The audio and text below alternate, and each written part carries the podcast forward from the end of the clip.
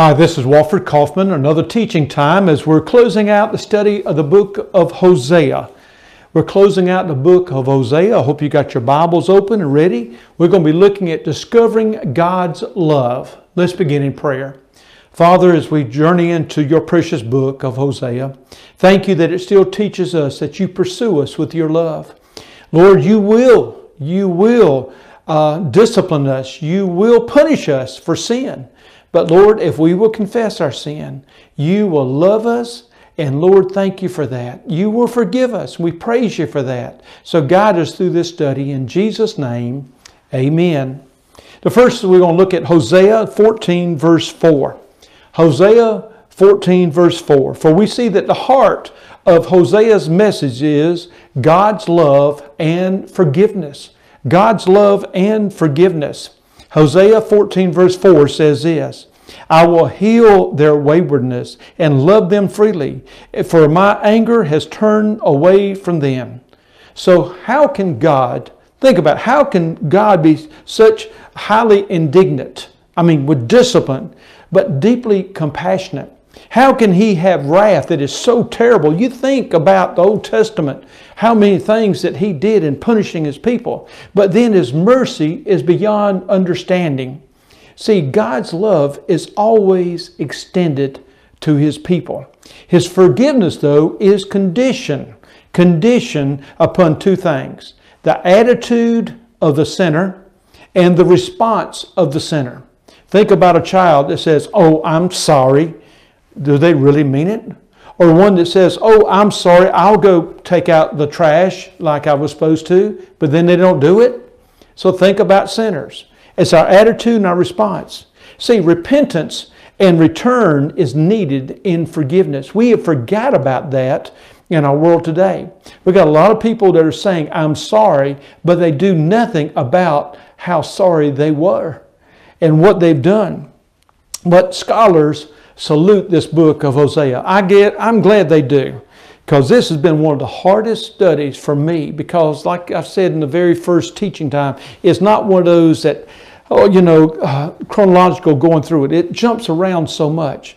But what we find out, and scholars salute Hosea for this, it helps us understand the nature of God. To understand the nature of God. From other prophets, uh, we've learned things such as God's power, God's justice, and God's wrath. But then from Hosea, we learn about the love of God and how wonderful this love is. And so the love of God is magnified there in the book of Hosea.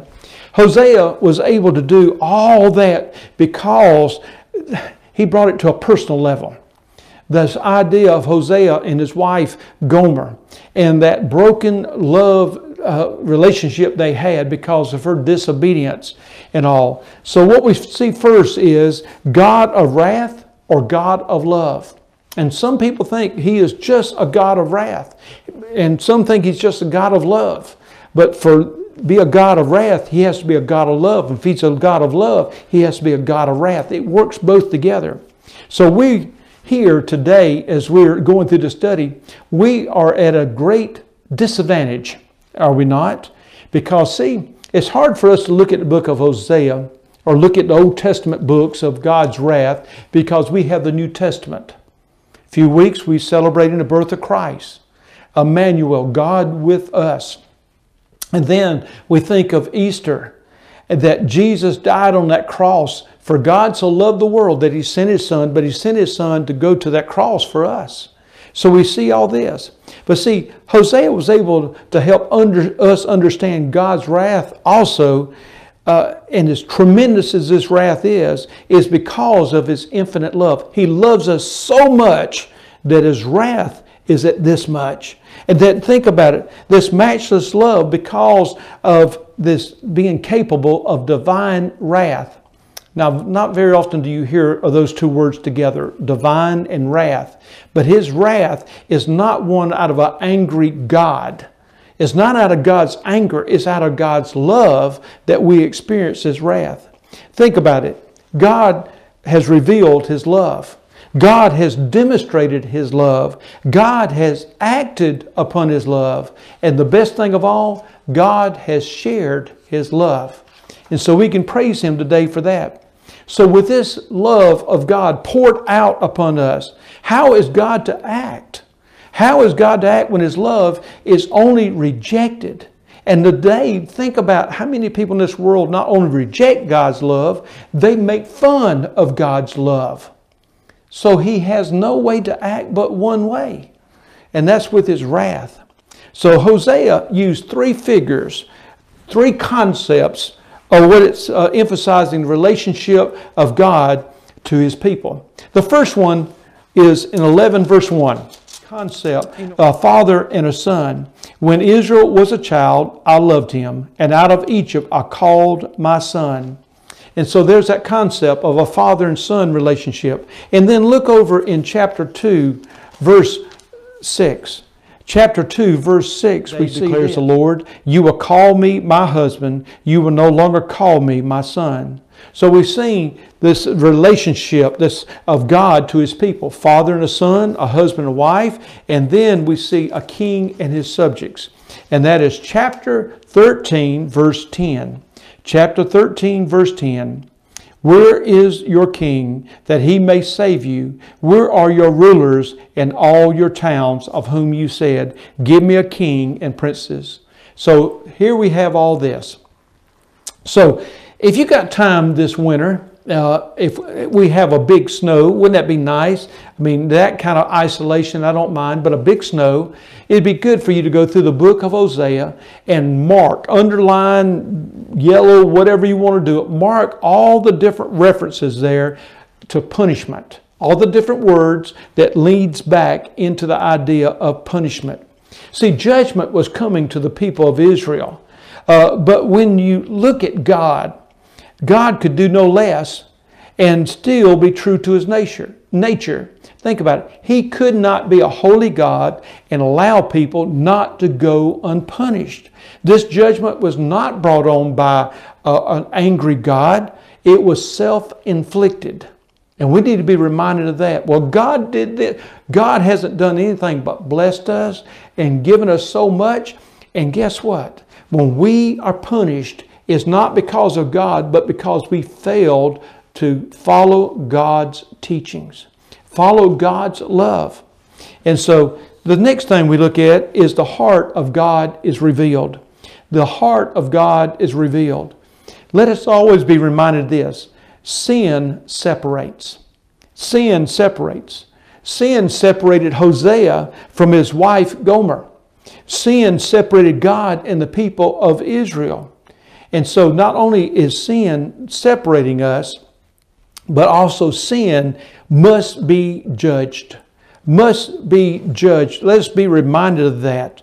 And so look at that. Sin must be judged. Confess sin is followed by a healing word of compassion. Look over in chapter 6, verse 1. Come, let us return to the Lord. He has torn us to pieces.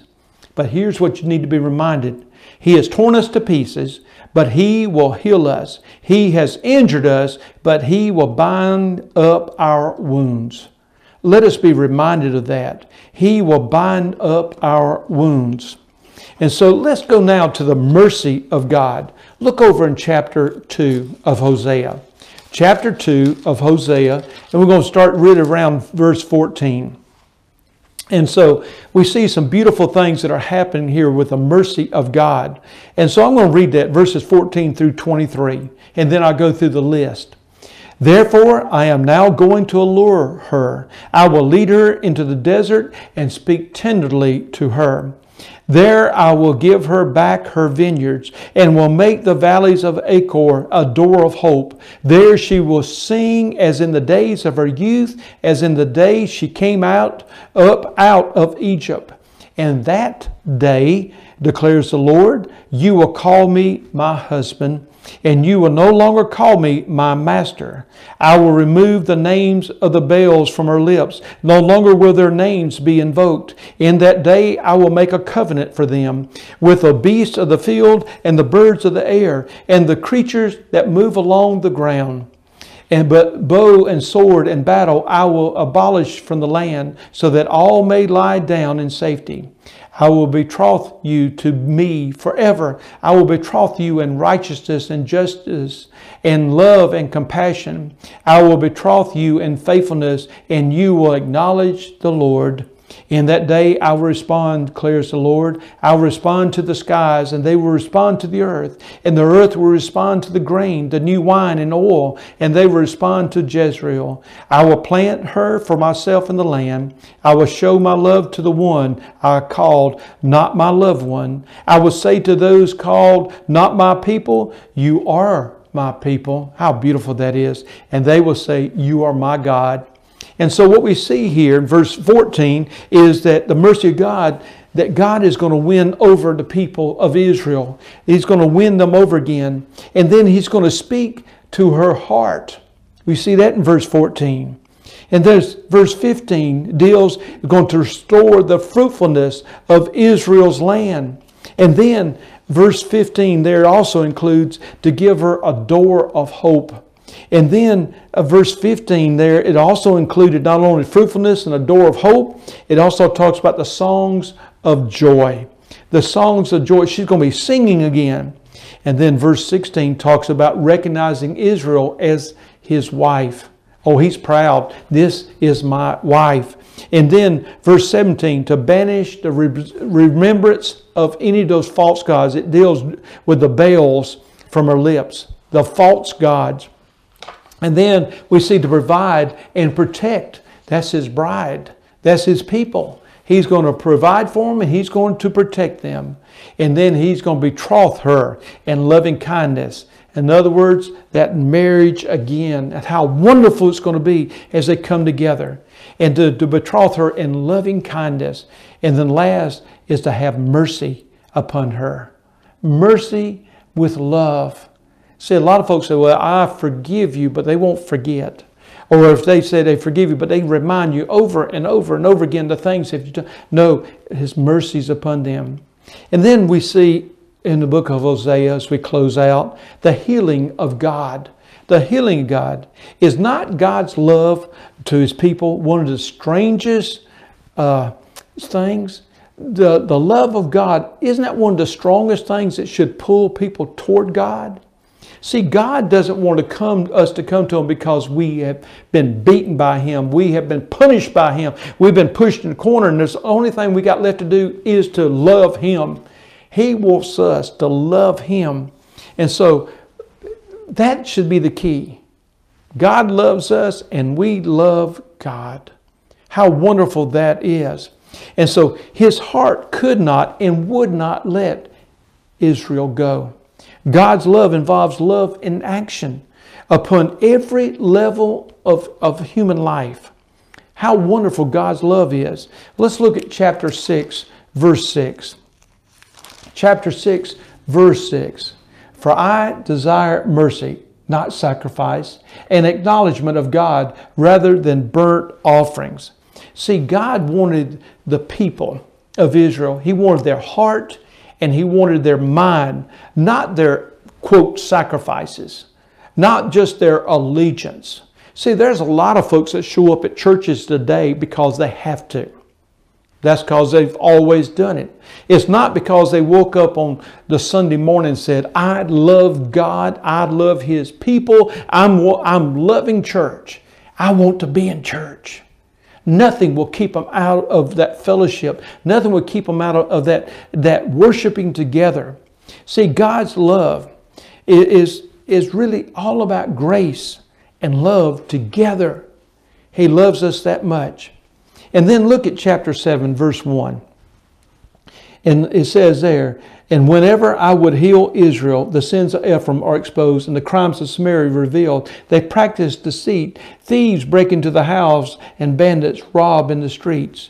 So we see here, he wanted to win them back. He even says it whenever I would heal Israel. His intentions all along was to win the people of Israel back. So look over in chapter 14 in 14 there, uh, verse 2. See, God wanted to win them back. And see, God doesn't want anybody today to go to hell. Did you know that? God does not want anybody to go to hell. He wants everybody to be saved, everybody to repent of sin. Now, you can't go to heaven just because you want to. It's not, well, God, God wouldn't do that. No, God would not send you to hell. You will send yourself to hell by when you choosing not to follow Him. And so it's their choice. It's our choice. What does God want from us? Look there in verse uh, uh, 2 of chapter 14. Take words with you and return to the Lord. Say to him, Forgive all our sins and receive us graciously, that we may offer the fruit of our lips. So, the first thing that God wants from us is for confession of our sins. And that's what it says uh, Forgive all our sins. Say to him, Forgive all our sins. That's very simple, isn't it? Say to God, Forgive me of my sins. The second thing is forgiveness and restoration must be, I'll go ahead and use this word, begged. Must be begged. Say to him, Forgive all our sins and receive us graciously that we may offer the fruit of our lips. And so forgiveness and restoration must be begged for. Confessing our sins and begging God, because we're not worthy. He is but begging Him in our sins and our imperfectness and saying, Please restore me. And then we see thanksgiving and gratitude must be expressed. That's in verse 6. It says there, uh, his shoots, uh, young shoots will grow. His splendor will be like an olive tree, his fragrance like a cedar of Lebanon. And so we see uh, thanksgiving and gratitude must be expressed. Uh, that all that can God can do in us that we can blossom and grow again. And so let us be reminded of that. For we have the God who restores. The God who restores. Uh, chapter 14, verse 4. I will heal their waywardness and love them freely, for my anger has turned away from them. What we see here is God will heal our backsliding. NIV says waywardness. That's the same thing. For us as the believers, and we, oh, we've been following God, but we backslid. We've fallen away from God. So what we need to do is we seek forgiveness. Um, and so God is wanting to forgive the people of Israel, even though they have committed uh, uh, idolatry, they had committed adultery by worshiping these false gods and all this. And then to renew a relationship that's been broken. To renew a relationship. Sin is always there to divide us between, between us and God, but to have that renewed uh, re- relationship. And then we need to have deliverance from that habit of backsliding. You say, habit of backsliding, I understand. I don't know what denomination you may be from. I, have been able to journey through a couple of denominations while growing up and all, but there's some folks that they, they, they get saved every Sunday. They recommit every Sunday. And all this, folks, when they're sin, we need to make sure to confess it. We need to renew that relationship. But we need to get out of the habit of backsliding. The first chance we get, we turn away from God. And so look over there at Hosea 2, verse 23. Hosea 2, verse 23. It says, I will plant her for myself in the land. I will show my love to the one I called not my loved one. I will say to those called not my people, You are my people. And they will say, You are my God. And so Hosea truly believed God's love would triumph. God's love would triumph. So as we close this study, as we walk out in this crazy world of ours today, it looks dark, doesn't it? Sin seems to be everywhere around. So as we walk into that dark world, I want you to look. In that dark world, there's a door of hope. There's a door of hope. And it's not by our becoming perfect, for that will never happen. It's not because we're that good, for we're not that good. The door of hope is the love of God. Just think, not only how wonderful is this love of God, not only how wonderful is this love of God, but how great is this love of God. We cannot measure it. Praise God, we cannot measure it. We can't contain it. We can't bottle it. We just need to live in this love of God. Let's pray. Father, I do pray for each person that has journeyed through this study. Thank you for their patience, patience as I messed up a lot of scripture, but I hope we got to the right ones. But Lord, we just thank you in this journey. We realize how wonderful you are, that you love us and you pursue us. But it's our responsibility. It's our part now that we now we now confess our sins and turn away from our wicked ways and we come to you because we want to. We love you that much. In Jesus' name, amen. Lord bless you this day. And we'll start a new journey and a new Bible study just next week. Take care.